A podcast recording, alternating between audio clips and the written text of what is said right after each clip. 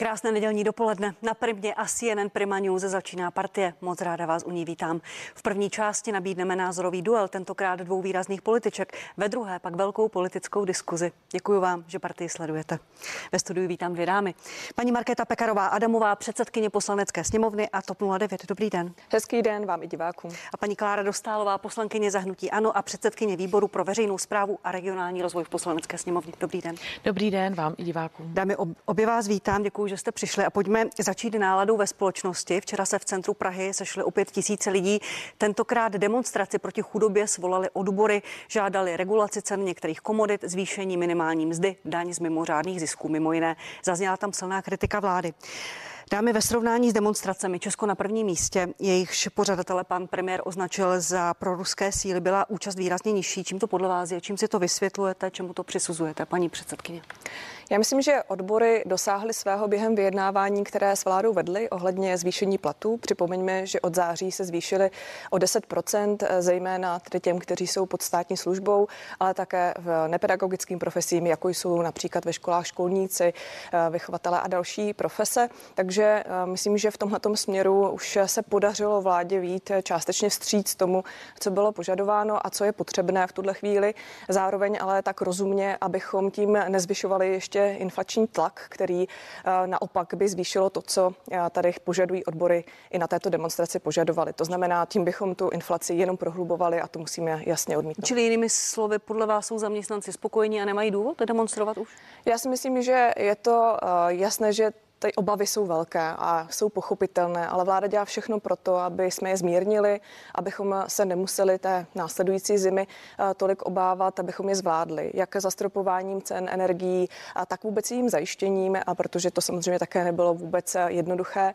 A zkrátka je z tohleto patrné, že ty požadavky, které odbory ještě nadále mají, tak eh, my řešíme, řešíme třeba i pomoc velkým firmám, průmyslu a tak dále. Takže to prostě řešíme ty problémy, vidíme a není potřeba kvůli tomu chodit na demonstrace. Děkuji. Eh, paní poslankyně, čím to přisuzujete vy? Může to být ten důvod, co říká paní předsedkyně, že zaměstnanci už jsou uspokojeni, byly splněny jejich požadavky a už nemají důvod chodit do ulic? Tak to si rozhodně nemyslím, že by zaměstnanci byli spokojeni, protože my skutečně tím, jak máme i ty poslanecké týdny, máme poslanecké kanceláře, tak tam opravdu jako chodí opravdu velké davy lidí, kteří vyjadřují tu nespokojenost, chodí s těmi složenkami, takže ta situace určitě není utěšená.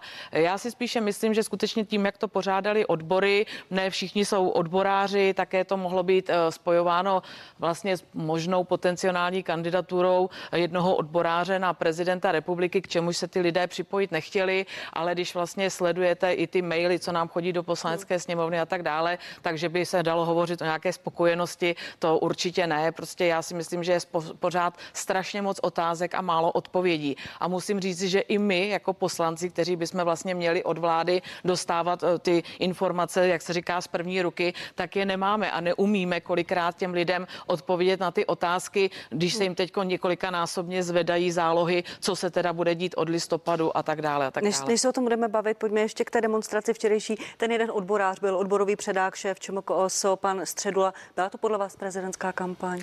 No tak eh, on ohlásil kandidaturu na prezidenta. Pak tedy samozřejmě by se měly tyhle ty věci odlišovat. A, od jak on, on je odborář, vrchní odborář, ano, no pořádali no, demonstraci. Odborář oznámil kandidaturu na prezidenta, odbory vlastně pod vedením vrchního odboráře pořádali demonstraci, tak samozřejmě se to nabízelo, že to je zároveň i prezidentská kampaň. Váš názor, paní předsedkyně? Tak eh, jsou důkazy, že tam byl sběr podpisů pro kandidaturu Josefa Středuly, takže se dá říct si zcela jednoznačně, že to zneužití eh, těch demonstrantů k tomuto účelu tady eh, je a mně se to nelíbí. Já si myslím, že je to velmi neférové i vůči ostatním kandidátům, kteří eh, jsou všichni povinni vykazovat náklady na kampaň a tady na to by se měl tedy dohlédnout eh, úřad eh, pro to zvolený a ty náklady započítat panu Středulovi, protože on ve své podstatě využívá té své funkce, kdy združují statisíce odborářů, takže ta účast je nakonec opravdu velmi minimální a myslím si, že je z ní zklamaný. Na druhou stranu ji využívá právě k tomu, že má tenhle ten politický politický cíl? Promiňte, řekla jste slovo zneužívá i využívá, tak které? Tak eh, je to spíše zneužití těch lidí, ale možná i právě proto jich tolik nedorazilo, než jak si pan Středula určitě Rejsova maloval předtím, než ta demonstrace byla. Nicméně eh, Já si myslím, že je také důležité vnímat všechna ta fakta. Doufám, že se k tomu dostaneme. Určitě. A po, pojďme, abychom pojďme, rovnou, to, pojďme, pojďme rovnou k ním. Splní vláda některé další požadavky odborů. Zazněly tam požadavky na regulaci ceny energií, potravin, pohoných hmot, teplé vody. Požadují zvýšení minimální mzdy na 18 200 korun. Půjde vláda některou z těchto doporučení? Tak regulace cen energií, k té už dochází. To už vláda schválila. Od 1. ledna všichni budou mít zastropované ceny energií, jak domácnosti, menší podniky, potraviny, tak také veřejný sektor. Co se týče pohonných hmot, tam už vláda ty kroky podnikla dávno a evidentně se to projevuje i na cenách pohonných hmot, kdy třeba cena benzínu se dostává k těm úrovním, které byly před válkou. Bylo snížení spotřební daně, nikoli v dochází nebo zastropování ceny. A pokračuje snížení spotřební daně na naftu. Co se týče pomoci s energiemi, zvládnutím těch cen, tak si myslím, že vláda dělá opravdu všechno možné, tak aby Rozumím. je vůbec a, a, měli. další požadavky. Regulace, regulace ceny potravin, cenový strop na potraviny. Tam se domníváme, že se jedná o krok, který eh, by ve finále eh, nevedl k tomu kýženému výsledku. Musíme si uvědomit, že ty zásahy státu do trhu by měly být opravdu minimální a výjimečné. My jsme ve výjimečné situaci, co se týče cen energií. Tam skutečně se vyšplhali v srpnu až na tak vysoké a extrémní úrovni, že jsme museli se rozhodnout k tomuto kroku. Ale co se týče cen eh, potravin, tak eh, tam třeba cena obilí se postupně vyvíjela, už se zase dostává níže a myslím si, že není dobré, abychom eh, tady regulovali všechno, všechny jednotlivé položky. Paní poslankyně, hnutí ano má některé požadavky, které e, kopírují i požadavky odborů. Měla by vláda něco z toho, co odbory požadují, splnit v tuto chvíli, aby uklidnila společnost a uklidnila náladu? Tak já teď považuji za absolutně nejdůležitější, aby se zastavil ten komunikační chaos. To skutečně je potřeba eh, říci velmi důrazně. Co protože, máte na mysli konkrétně? No, konkrétně mám na mysli to, že vlastně byla vždycky veřejnost ujišťována v tom, že úsporný tarif bude jak na rok 2022, tak na rok 2023. Teďko nedávno samozřejmě všichni čteme, že úsporný úsporný tarif. Vláda to schválila ve středu, že nebude že nebude, roku. Že nebude na příští rok. Stejně tak lidé v podstatě to, že zastropování přijde od listopadu, ale jim chodí ty zálohy teď. A skutečně jsou to velké násobky toho, co platili. Já dám konkrétní příklad, konkrétní paní, která byla u mě v poslanecké kanceláři, platila zhruba 4200 zálohu na plyn a zvedli jí to na 13 tisíc. To znamená, skutečně to je velké. Když by to bylo s tím zastropováním, tak se paní dostane někde mezi 8-9 tisíce měsícema a já bych moc prosila vládu, aby přestala komunikovat to ve stylu, že lidé nebudou platit násobky. Vždycky to budou násobky a je potřeba těm lidem skutečně říkat ty věci tak, jak jsou, protože oni jsou z toho pak velmi rozčarováni.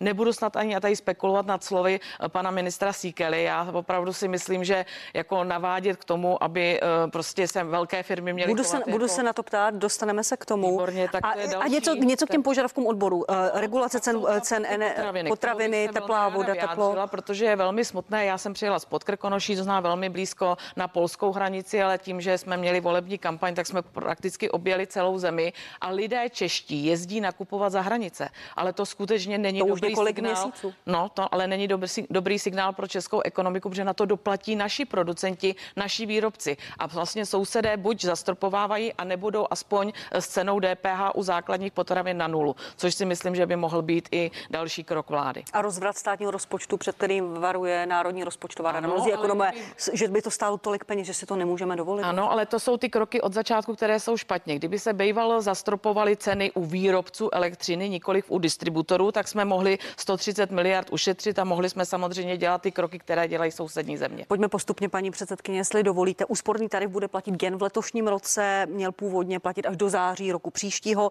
Program po novém roce pokračovat ale nebude, zůstane jen odpuštěný poplatek za obnovitelné zdroje. Tak to ve středu rozhodl rozhodla vláda.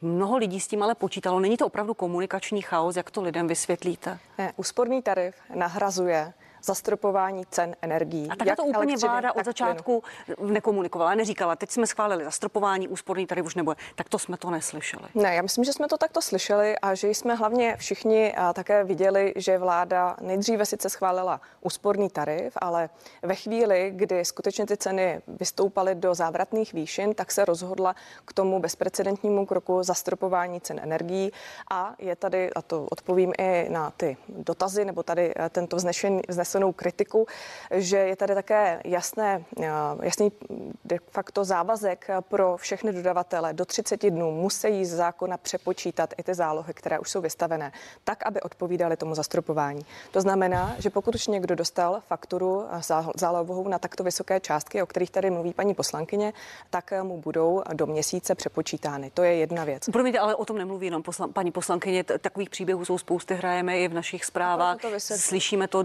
po celé republice. Ještě k tomu úspornému tarifu, paní předsedkyně. Ten tarif se připravoval několik měsíců na ministerstvu průmyslu. Na něm pracovalo pan minister Síkala, říkal 50 až 60 lidí, pak byl schválený, pak se ničím nahradil. Není to opravdu chaos a, a, a spožděné ty kroky? Jak to, jak to voličům vysvětlíte? Ta situace se vyvíjí. My jsme v bezprecedentní situaci od druhé světové války. Tady nebyl takovýto konflikt. A ten konflikt je veden nejenom proti Ukrajině, ale i vůči nám. Putin využívá naší závislosti na Rusku v oblasti surovin.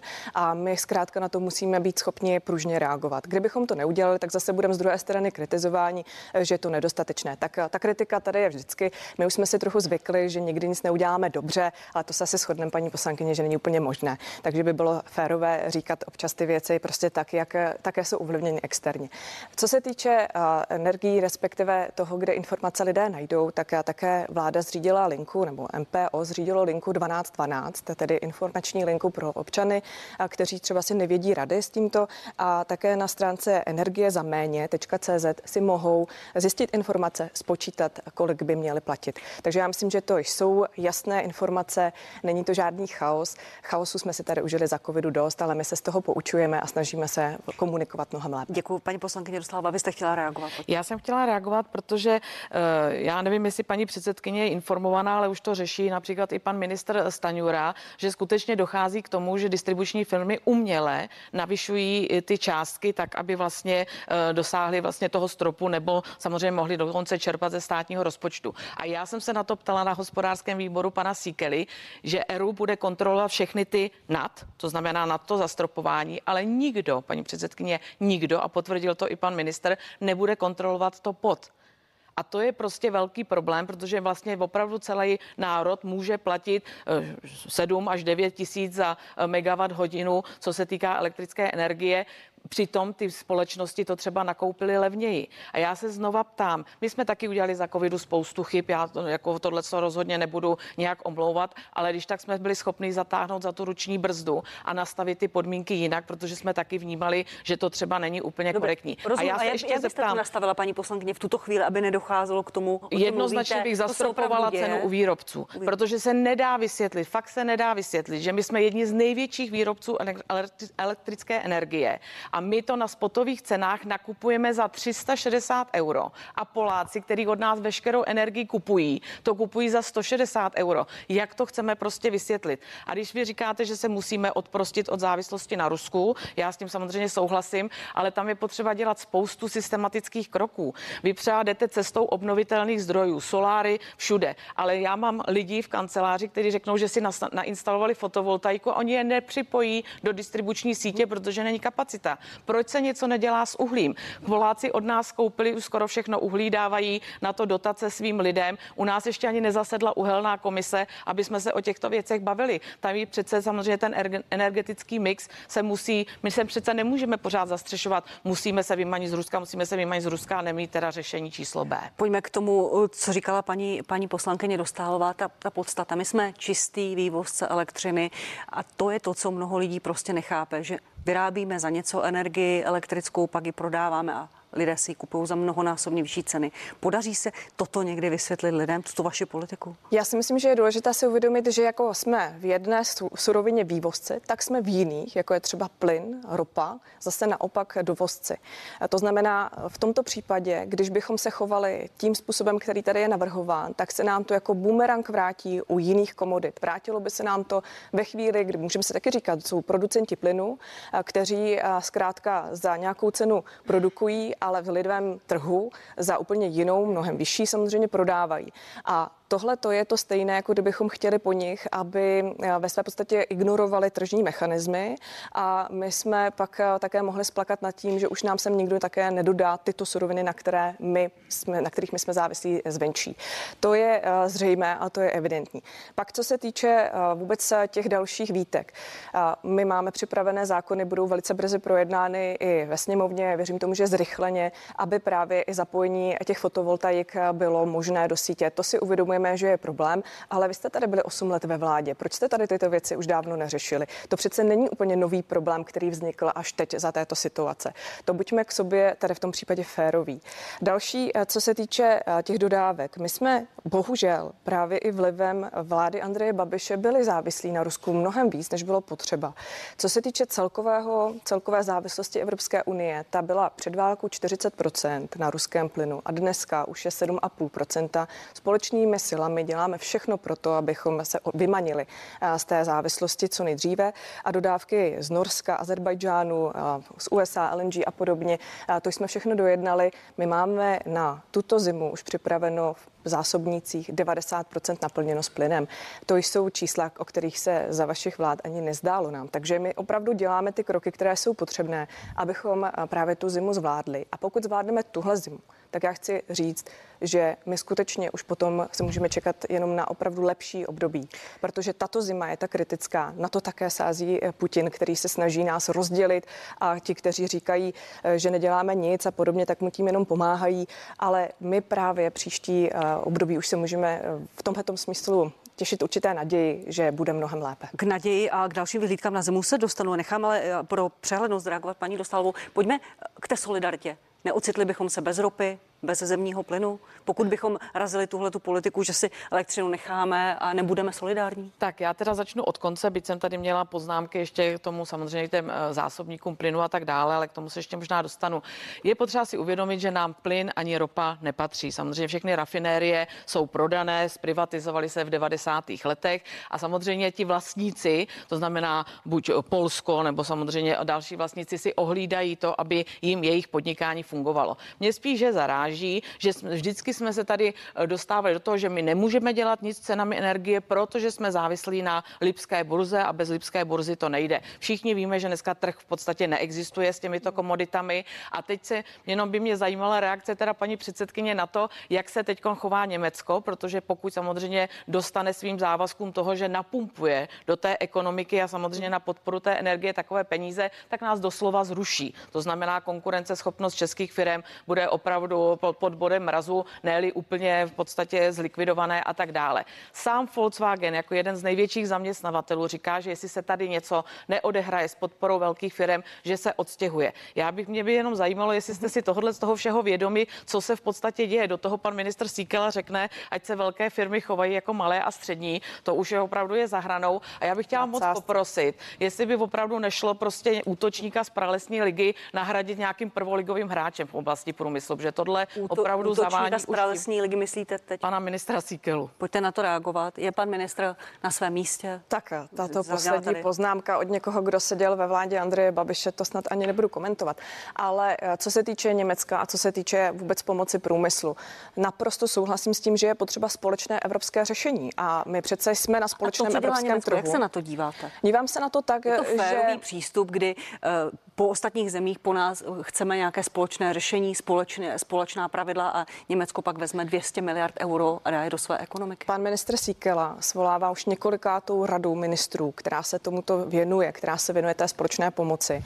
A my jako předsednická země děláme maximum pro to, a těch setkání je nebývale mnoho, abychom právě dosáhli toho společného řešení, aby právě přesně se nestávaly takovéto situace, kdy ty bohatší státy, jako je Německo, budou tou svojí velmi masivní pomocí ve své podstatě ohrožovat ty ostatní země, které si toto nemohou dovolit, třeba i kvůli tomu, jak hospodařili předchozí vlády.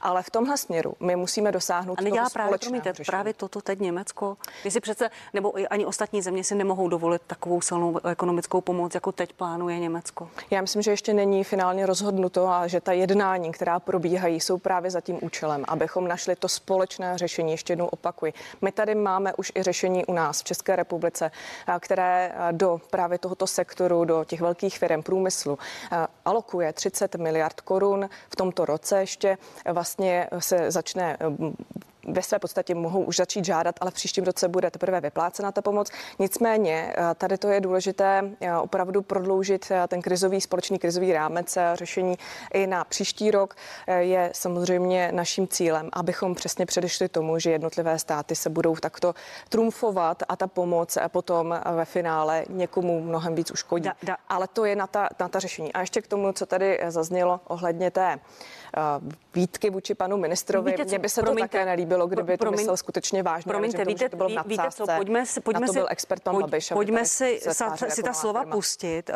ta slova, uh, nebo ty, uh, bylo to z projevu pana ministra Síkaly na sněmu svazu průmyslu a dopravy. Ta slova velmi rezonovala ve společnosti, na internetu, v sociálních sítích a právě opozice je velmi kritizuje. Pojďme si to připomenout, kdo to nezaznamenal. Já si umím představit, a tohle jsem nikdy neřekl, že prostě Eh, při té definici eh, malé a střední firmy budeme asi umět eh, v rámci nějakých sporných, sporných limitů přimhouřit oko. To znamená, já všem velkým doporučuji, tvařte se jako malé a střední. Aspoň, aspoň na přechodnou dobu. Ehm, to je, to je první poznámka. Já bych varovala, že to už jsme tady měli. Já, já bych... ne, nevím, co máte na mysli, ale, ale um, jak jsem řekl, umím si představit například, že v oblasti uh, nízkého napětí uh, budeme dočasně používat určitou velkorysost. Děkuji režii za tu ukázku, když už se o ní budeme bavit, ať to tady neparafrázu a možná divák si udělá sám uh, obrázek. Paní předsedkyně, jsou ta slova šťastná, jak se na to díváte? Už jste tady jednou řekla, že to byla nadsázka, byla? No, tak to vysvětluje sám pan ministr, který nejlépe ví, jak je myslel. Já bych to za šťastné nepovažovala, pokud by to myslel skutečně vážně, protože za to tady třeba Andrej Babiš teď sedí u soudu. Myslím si, že nikdo nechceme radit lidem takovéto kroky nebo firmám. Promiňte, a neměli my ministři mluvit vážně, tak, aby tomu veřejnost rozuměla, aby ta slova potom nemuseli různě vysvětlovat, jestli to byla nadsázka, nebyla. Byla to nadsázka, tak jak jste to slyšela. Proto jsem ten výrok tady pustila, aby si každý udělal názor, slyšel, jak to tam bylo řečeno, abychom to tady neinterpretovali. Eh, je to na otázka na pana Síkelu, jak eh, Rozumím. se vyjadřuje. Já vám, za něj nemluvím. Je to a vám jeho, zdá se to šťastné? Je, jak jsem říkala, už jsem to říkala jasně, že já to za šťastné nepovažuji. Paní, paní Dostálová, vy jste ten výrok eh, šířili po sociálních sítích, i vaši ostatní členové z hnutí ano. A byla to, nebyla to nadsázka? Tak ono nám teda ten výrok přišel přímo ze svazu průmyslu, protože samozřejmě ty průmyslníci nevěřili vlastním uším. Tam ptali se, jestli je vůbec něco takového možné, takže z toho samozřejmě pak. To video je běžně dostupné na YouTube. To, ano, přesně tak. No, samozřejmě to, asi diváci sami, sami viděli, že žádná nadsázka to nebyla, že ani to nebylo jako míněno v nějakém žertu a tak dále. Je to velmi nešťastný krok, ale já si myslím, že uh, pokud je pan ministr mužem, jaký má být, tak by se k tomu měl postavit čelem, omluvit se za to. Prostě samozřejmě já chápu, že ho dohání všechno, že je zrovna to prezentoval na svazu eh, průmyslu, kde jsou ty největší. Eh, on nemá připravené to řešení pro velké firmy, tak se asi snažil nějakým tímto výrokem se dostat vlastně z odpovědi na tu konkrétní podporu, ale to samozřejmě není řešení. Řešení je skutečně, protože si musíme uvědomit, že česká ekonomika a malé a střední podniky jsou velmi závislé na těch velkých, podnik, velkých podnicích. A pokud nám tady fakt zkrachují ty velké firmy nebo se odstěhují jinam, tak to skutečně ten dopad do té české ekonomiky bude prostě jako nedozírný a na tohle bychom si měli dát určitě pozor. Paní předsedkyně. Já chci ještě reagovat k té pomoci velkým firmám. Tady to se určitě shodneme, že je jedna z těch nutností, ale my si musíme uvědomit, že jsme na společném evropském trhu a máme v tomto směru také povinnost, stejně jako to Německo mimochodem, ctít to, abychom tu pomoc nedávali tak vysokou nebo respektive tak neuměrně velkou, že to ve své podstatě bude ohrožovat právě ty ostatní země.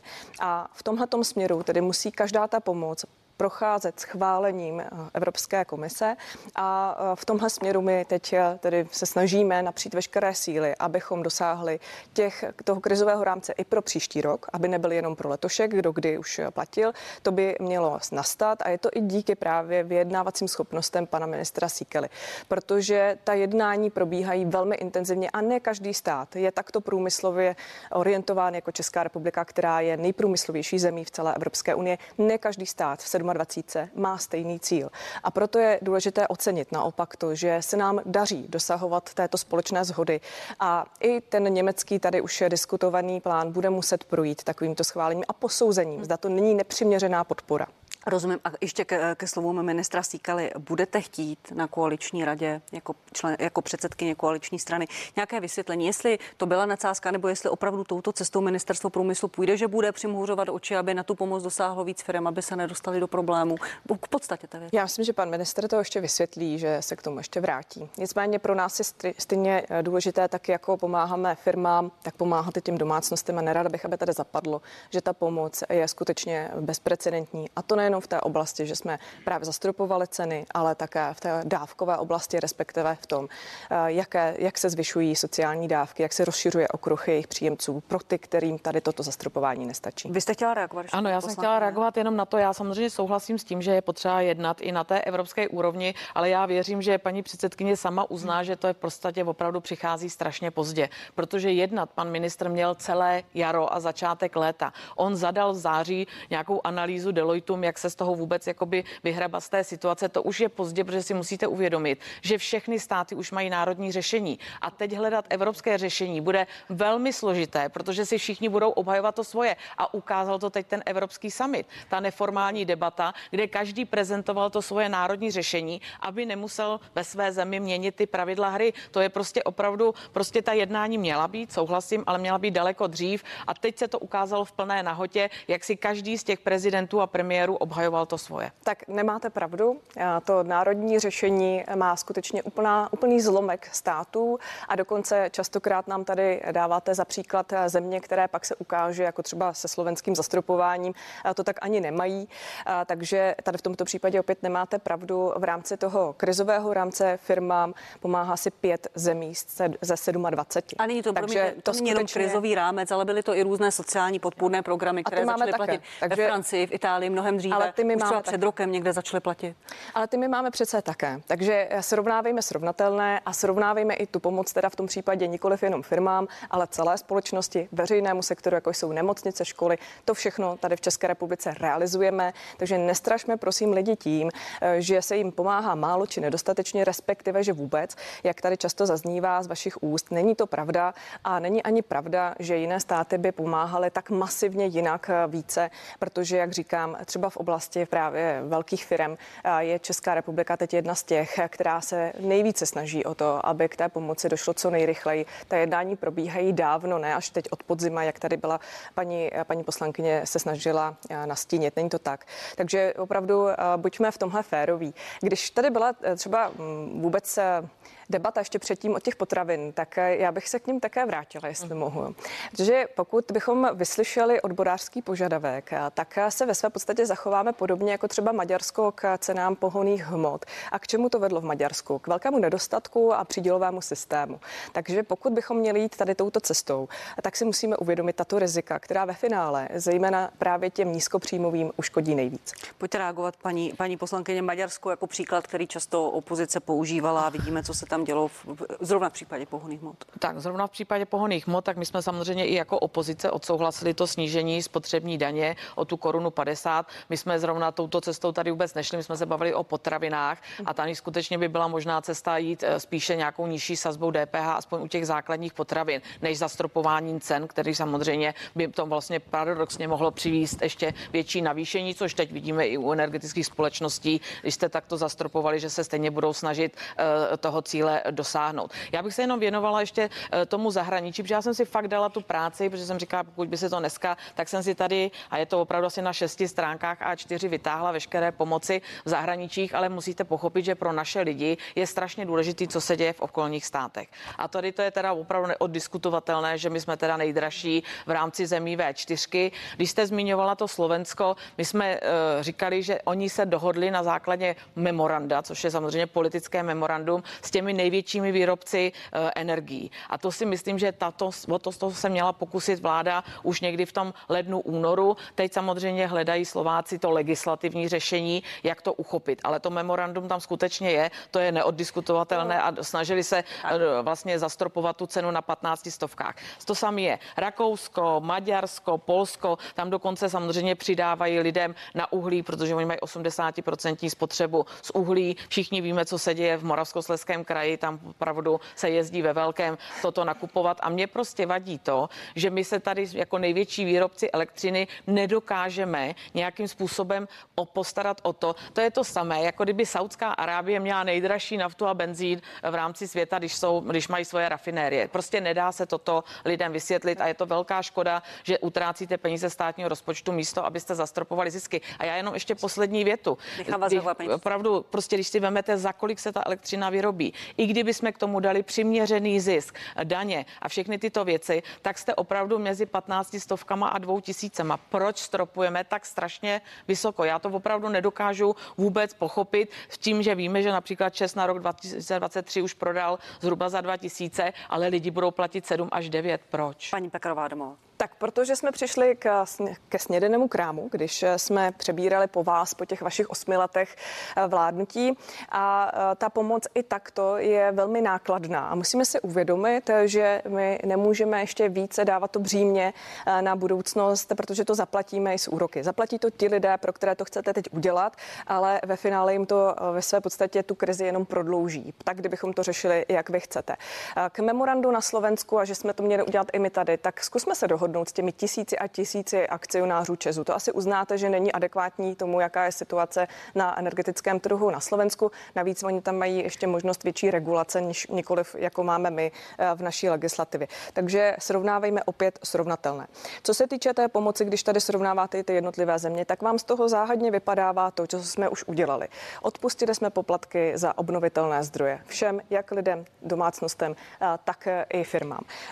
Eh, úsporný tarif, který je eh, jenom do konce tohoto roku, ale je, tak pomáhá těm lidem snížit cenu na faktuře dost výrazně o tisíce korun. Další pomoc je samozřejmě v té oblasti příspěvků, to znamená příspěvky na bydlení a další dávky typu eh, těch pěti tisíc na každé dítě do 18 let a podobně. Kdybych měla vzít vážně to, co nabízí hnutí ANO jako svůj návrh, jako balíček asi 27, 28 eh, těch návrhů, tak 29 by byl státní bankrot. To bychom si měli uvědomit, protože to je neuplatitelné. To bychom prostě mohli rovnou jet přímo do zdi, narazit do ní a na koho by to dopadlo ze všech nejvíc, jsou právě ti nejslabší. Paní poslankyně, vláda chce eh, to zastropování cen na 6 korunách za kilowatt hodinu silové elektřiny a 3 koruny za plyn kompenzovat zdaně z mimořádných zisků, windfall daň. Tento týden ministr uh, Stanura představil některé parametry té, té daně. Premiér naznačil potom na tiskové konferenci, že počítá i z hlasy opozice. Podpoříte ten zákon? No, my budeme mít asi velké výhrady k tomuto a vlastně, když teď sleduji poslední vyjádření ekonomů, renomovaných ekonomů, tak oni sami říkají, že vlastně ta představa pana ministra je teda opravdu velmi na vodě, že ten, eh, ta vlastně tato eh, daň z mimořádných zisků přinese tolika kýžených 100 miliard, to, co on si namaloval do rozpočtu, aniž by to měl projednaný vládou, poslaneckou sněmovnou a tak dále, zná uměle navýšil příjmy státního rozpočtu. Oni to všichni odhadují, ti ekonomové zhruba někde kolem 25 až 50 50 miliard max, že přijde, protože tady samozřejmě zase je potřeba si odpovědět na ty otázky. Jak teda budeme zamezovat tomu, aby tyto firmy neinvestovaly? To znamená, aby skutečně odvedli ten zisk a neudělali si samozřejmě za to nějakou optimalizaci investic a tak dále. Jak budeme řešit eh, banky? Já jsem třeba zásadně proti zdanění bankovního sektoru, protože to ve finále zaplatí všichni lidé na poplacích. Čili, to prostě se čili promítne zase jako výhradám. Podpoříte to nebo nikoli? Budete My jsme o tom ještě jako nedebatovali na klubu. Vůbec? Já samozřejmě eh, s ekonomickým vzděláním, když jsem se na to podíval, jak to pan minister představil, tak jsem říkala, mám spoustu otázek, žádné odpovědi, takže určitě toto budu ještě konfrontovat i s bývalou paní ministriní financí, s paní Šilerovou, jak ona to viděla. My jsme se o tom ještě nebavili. Takhle to je zatím ten pohled na věc, že u bankovního sektoru se bojím, že to zaplatíme my všichni na poplacích.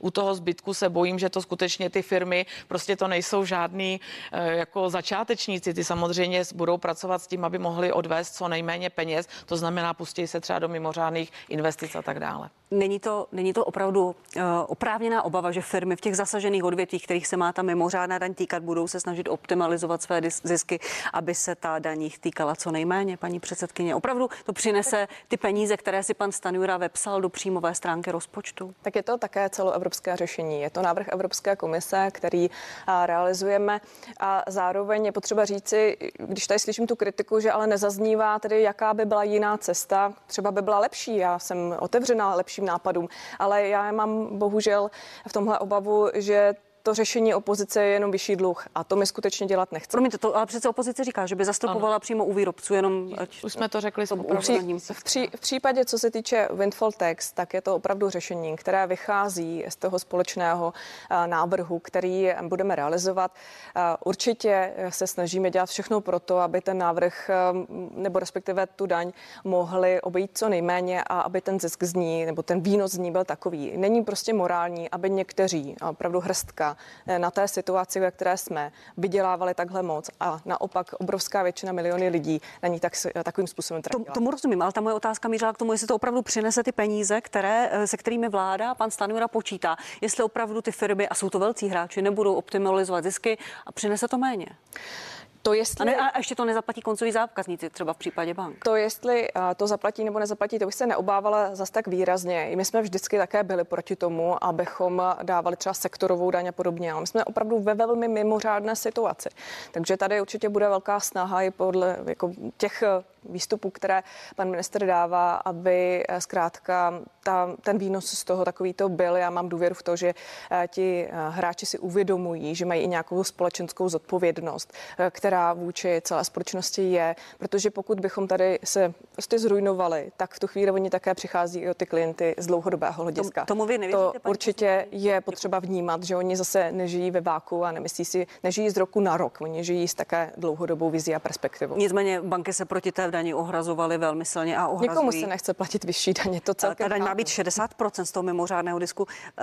Paní poslankyně, v tom nevěříte, že ty firmy si uvědomují společenskou zodpovědnost, že opravdu v situaci, která je mimořádná, tak oni některé firmy mimořádně bohatnou, kde celá společnost. No, já se obávám toho, že ty firmy jsou teď v situaci tím, že jim vláda vlastně nedává žádná řešení do budoucna. Oni vlastně opravdu nevědí, co bude, tak oni se prostě budou jako bojovat o svoje přežití. Jo. To prostě už je jako evidentní. Zavírají opravdu spoustu uh, firem, prostě sklárny a tak dále. Mě opravdu vyděsila uh, vlastně ta informace od toho koncernu Volkswagen Volkswagen, že jestli nebude na, s vládou nastolené nějaké ale řešení. Bavíme se o bankách a rafinériích a dalších producentech a dodavatelích energií, ano, ale fakt právě... nebojí o přežití. To zase teda, prosím, nemíchejme hrušky jabka. Prosím vás, samozřejmě ty firmy, všechny i ty banky a všechny tyhle ty záležitosti mají zahraniční vlastníky. Většina z nich. Mají, no, to znamená, že oni samozřejmě ty zisky budou se snažit vyvádět do zahraničí, takže není to je tady to evropské řešení. paní poslankyně nebo paní předsedkyně, pardon, já myslím, že tohle to opravdu takto nejde vy jste vůbec neměli připustit to, že jsme se dostali až k tyto mimořádné daní. Kdybyste zastropovali tu cenu u těch výrobců, aspoň se o to pokusili nějakým jednáním, tak jsme si toto mohli ušetřit. Samozřejmě, že toto už je, že Evropská komise navrhla těch 184 euro vlastně na ty, na ty mimořádné zisky a tak dále, ale já si tak, opravdu děkuju. myslím, že to řešení v České republice bude zakládat to, že ty firmy neodvedou to, co vy požadujete a ta díra v toho státního rozpočtu bude daleko větší. Děkuji. Vaše stanoviska jsou jasná. Pojďme pojďme se posunout dál. Vy jste to už tady paní předsedkyně řekla, že tato zima bude nejhorší, ale Václav Bartuška, vládní zmocněnec pro energetickou bezpečnost, říká, že nás čekají tři krušné zimy. Belgický premiér své občany připravuje na pět až deset krušných let a krušných zim. Eh, co čekáte dál, kdy Teď přichází zima, která nebude snadná. Lidem začínají chodit ty zvýšené zálohy, výrazně zvýšené zálohy na energie. Bojíte se dalších lidí v ulicích? S čím počítáte? Tady je důležité vidět tu hlavní příčinu celé této situace, celé této nešťastné situace pro celou Evropu. A to je válka na Ukrajině. A když pomáháme Ukrajině s tím, aby v této válce zvítězil a porazila Rusko a jí se v té protiofenzívě velmi daří, tak také pomáháme tomu, abychom tu příčinu co nejdříve odstranili. A v tuhle chvíli samozřejmě nás čeká těžká zima, ale jsme na ní připraveni, chci všechny uklidnit. A bude jenom jedna, jak říkáte, energie. neměli by, neměli by politici, a... vy jako zodpovědní za vládní politici říkat uh, lidem možná i tu pesimističtější předpověď, že to možná nebude jedna zima, že jich bude víc? A určitě nás to musí eh, vést k tomu, abychom se chovali šetrněji nejenom letos v tuto zimu, ale i v ty další. Ale my určitě máme určité určitou naději toho, že pokud budeme a vytrváme v té pomoci, kterou eh, vláda realizuje a je v ní lídrem v Evropské unii, tak pak také ta příčina která je zásadní pro to a mnozí je záměrně nezmiňují a jenom to hážou na bedra vlády, české vlády, a tak ta bude odstraněna a samozřejmě pak se budeme teprve zvedat. A já myslím, že tady v tomhle směru je potřeba vidět, že je to možnost každého z nás přispět k tomu řešení. Já k tomu opakovaně vyzývám, ale je to spíše tato zima, která je ta nejkritičtější pro nás a pak už skutečně budeme mít zajištěné dodávky z jiných zdrojů, což je důležité pro celou tuto. Čekáte další, další demonstrace, nějaké, nějaké sociální nepokoje, lidi v ulicích? Víte, ty demonstrace, které byly svolávány jako Česká republika na prvním místě, tak byly svolávány jasně pro ruskými hm, aktéry, kteří se pak eh, ukázalo v posledních dnech, eh, že mají na prvním místě vlastní peněženky, když se pohádali o eh, příspěvky lidí, kteří jim na tu demonstraci posílali. Pak tam desítky tisíc lidí a my nevíme, a... jaké měli motivy, kolik z nich přišlo podporovat no, ale když tuto politiku slyším, a kolik z nich tam přišlo kvůli obavám. Když srovnám potom tedy tu demonstraci, která proběhla včera, která proběhla v režii odborů, které nepodezírám z takovýchto, z takové podpory Ruska vůbec, tak chci říct, že je tady evidentní, že se tam skutečně sešli lidé, kterým nevadí poslouchat, že máme vystoupit z NATO, vystoupit z Evropské unie. Já nezlehčuji obavy lidí, vůbec ne. Říkám, jsme na zimu připraveni, vláda proto udělala maximum, 90% naplněnost zásobníků plynem, řešení všech těch věcí. A děkuji lidem také za to, že i oni eh, samozřejmě jsou šetrnější k nakládání s energiemi. Máme o 18% nižší spotřebu plynu oproti předchozím obdobím, takže je vidět, že se lidé takto chovají, jak lidé, tak firmy a patří jim za to dík a poděkování. S čím počítáte vy, paní poslankyně Dostálová? Čeká nás zima, Čekáte další, další no, demonstrace? Když tomu... vidíte tu sestupnou tendenci v podstatě těch demonstrací, s čím počítáte? Sestupná tendence. No já samozřejmě spoustu lidí je potřeba si také říci, jak chodí ty zálohové faktury. Že? Oni začali chodit někdy zhruba od července a teď vlastně dobíhají, poslední budou chodit eh, říjen, listopad, dokonce někteří to mají nastavený až na leden, únor. Tady je samozřejmě vidět, já bych jenom se opravdu vyvarovala a myslím si, že eh, žádní eh, politici této země by neměli jakýmkoliv způsobem škatulkovat demonstranty. Měli bychom si z toho vzít to, že ty lidé jsou nespokojení, něco se v té společnosti děje. Opravdu to nebylo velmi moc šťastné od pana premiéra, aby takhle onálepkoval uh, demonstranty, protože tam bylo spoustu lidí, spoustu lidí, kteří s tímhle s tím nemají vůbec nic společného. Pan premiér takto označoval ty pořadatele, oni si to někteří vzali za své, ale on o nich takto nikdo nemluvil. Pan on mluvil o pořadatelích. A ano, ale lidé si to stáhli. A lidé, lidé co tam mluvili, ty byli jasně proruští, nebo nesouhlasíte s tím, co tam říkali? Přece to je úplně evidentní. Říkali zcela ano. jasně, že podporují v tomhle uh, Putina, dá se říct. No tak takhle to nikdo tam neřekl. No, ani jedno vystoupení nebylo v tomto vzduchu. Paní, paní předsedkyně, tak zase, když už jste u té férovosti, tak teda ať ta férovost je i Dobře, z vaší tak strany. Takže samozřejmě tam bylo, tam bylo, ne, tam byli prostě lidé, kteří samozřejmě poslouchali projevy, proč, proč se máme nejdražší elektřinu, když ji vyrábíme nejlevněji. To byly úplně nejčastěji. A to, že ty lidé hlásí, že má být Česko na prvním místě, no vy se tomu divíte, když opravdu prostě oni vlastně bojují s tou chudobou do chudoby a jsou to jasně doložitelná čísla ze statistického úřadu, že se nám tam dostává i střední třída, tak se divíte těm lidem, že tak. oni nebudou bojovat. Tak, a já tak. se obávám a na otázku paní moderátorky, mm. že se ty demonstrace mohou stupňovat. A znova říkám, ty odborářské, to mohlo být trošičku jiný uh, motiv, proč tam třeba ty lidé nepřili. Ne všichni jsou skutečně odboráři a tak dále, ale na ty demonstrace určitě jezdí lidé z venkova, kteří skutečně jeli projevit svůj názor a absolutně nezajímalo nějaké postavení or, těch organizací organizátorů s Ruskem. Děkuji. Poslední, prosím, krátká reakce, paní Fakta. předsedkyně. Fakta. Jsme jednou ze zemí Evropské unie nejméně ohroženou chudobou. Lidé jsou tedy u nás jedni z nejméně ohrožených chudobou. Prosím, fakta. V tomto případě opravdu ti lidé, kteří organizovali demonstrace ze začátku září, tak zcela jasně ukazovali, kam patří jejich srdce. A ti, kteří je tam poslouchali a naslouchali, tak pokud s tímhletím projevují svůj účastí souhlas, tak i po pár minutách toho projevu se dá odejít. To je jedna z věcí. Další, takže nikdo, nikdo eh, nenálepkuje nikoho, kdo má obavy. Na druhou stranu pan premiér zcela jednoznačně pojmenoval, a já s tím souhlasím, že ti, kteří organizovali a mluvili, byli to komunisté, pan Skála například, byli to pan Vrábel a další, tak eh, dlouhodobě tady podporují Rusko a ruské vlivy, ať už šířením dezinformací a propagandy a podobně. A toto jsou prostě fakta. Tak děkuji vám, dámy. Skončily minulý týden jedny volby další máme před sebou. Na začátku příštího roku se koná prezidentská přímá volba. Paní předsedkyně koalice spolu nebude mít svého kandidáta, to jste řekli tento týden, podpořili jste tři stávající Pavla Fischera, Danuši Nerudovou, Petra Pavla. Vy řeknete svým voličům TOP 09, koho vy budete volit?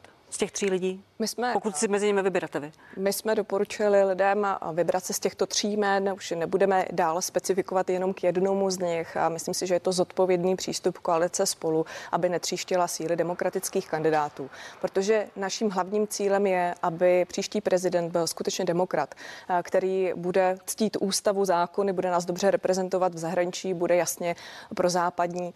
A, a přestože, jak tady bylo před volbami nazývány ty volby volby referendem o vládě a my jsme v něm uspěli, protože eh, naše, eh, naš úspěch v senátních voleb je nespochybnitelný, tak eh, jsme se rozhodli netříštit ty síly a přistoupit k tomu takto zodpovědně. Proč se nepovedlo naplnit ten, ten slib, který jste dali vašim voličům, že přijdete s vlastním kandidátem? Co o tom rozhodlo?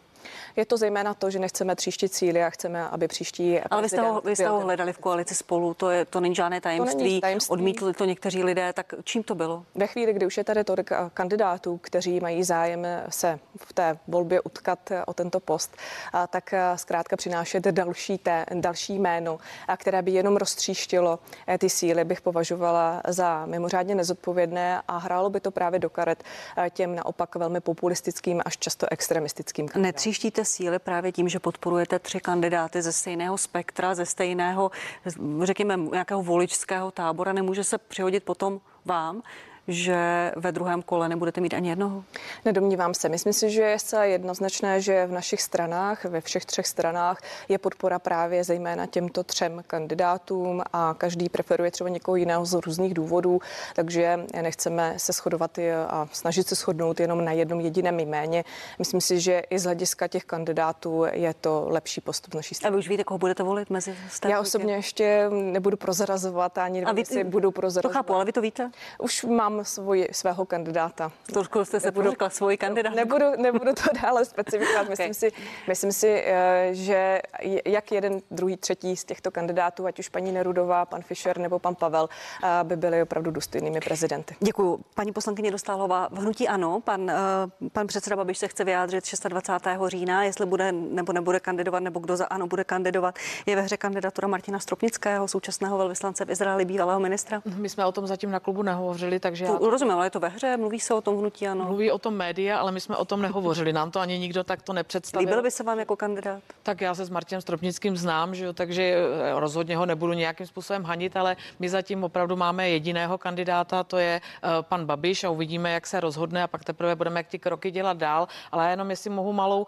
poznámku, no já teda si také myslím a tady se asi přidávám k tomu názoru, byť jsem si to tady poznamenala trošičku dříve, než to paní moderátorka řekla, že se opravdu velmi tříští síly a mě to hrozně překvapilo, že koalice není schopná vygenerovat jednu osobu, za kterou se všichni postaví, protože je jasný, že prostě děleno třema je samozřejmě méně hlasů než pro jednoho jediného kandidáta a docela mě to eh, zarazilo, že tímto eh, krokem takto jdete. Já jediný, co mohu asi deklarovat, tak jak jsme se na klubu mi bavili, že i kdyby to nešel do toho pan Babiš, ale já doufám a já jsem spíše takový pragmatický člověk, že si myslím, že by tam měl být v čele našeho státu někdo, kdo prošel i samozřejmě určitě určitými... Eh, Čili stále podporujete vy kandidaturu pana Babiše ano. i po tom, co, eh, jak, dopadly, jak dopadlo druhé kolo senátních voleb, jak, dopadlo, jak dopadly volby na Vysočině, kde se pan předseda velmi osobně angažoval a možná tam to mohlo být bráno jako referendum o vládě a i s ohledem na taktiku koalice spolu stále si myslíte, že by měl pan Babiš kandidovat? Tak určitě. Každé volby jsou opravdu specifické. Já zase tady mohu říct, že my jsme zase na plné čáře vyjeli, eh, vyhráli komunální volby. Já si myslím, že toto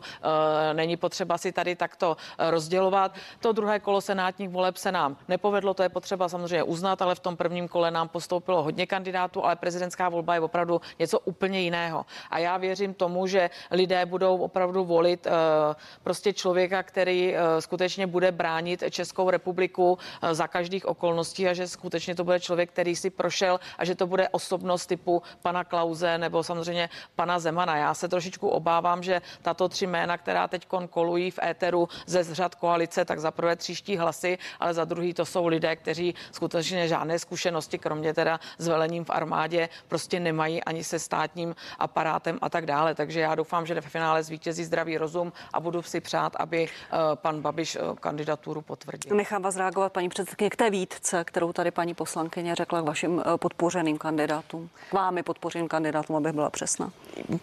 že jí leží tak moc na srdci, koho my jmenujeme, to mě docela překvapuje.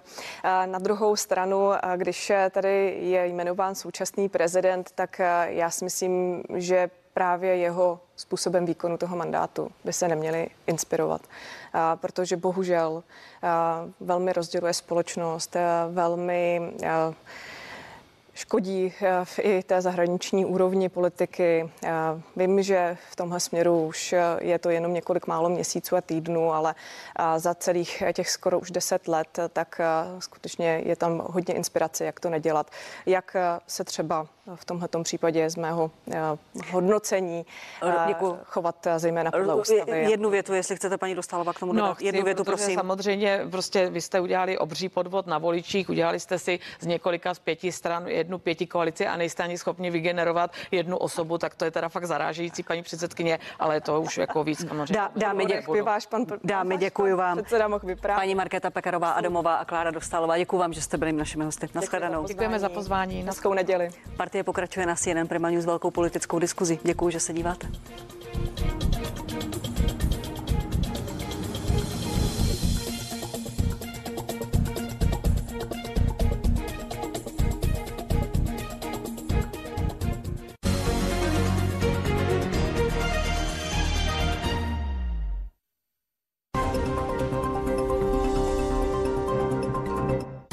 Zprávy přinášejí svědectví o situacích, ve kterých bychom se nechtěli ocitnout, ale o kterých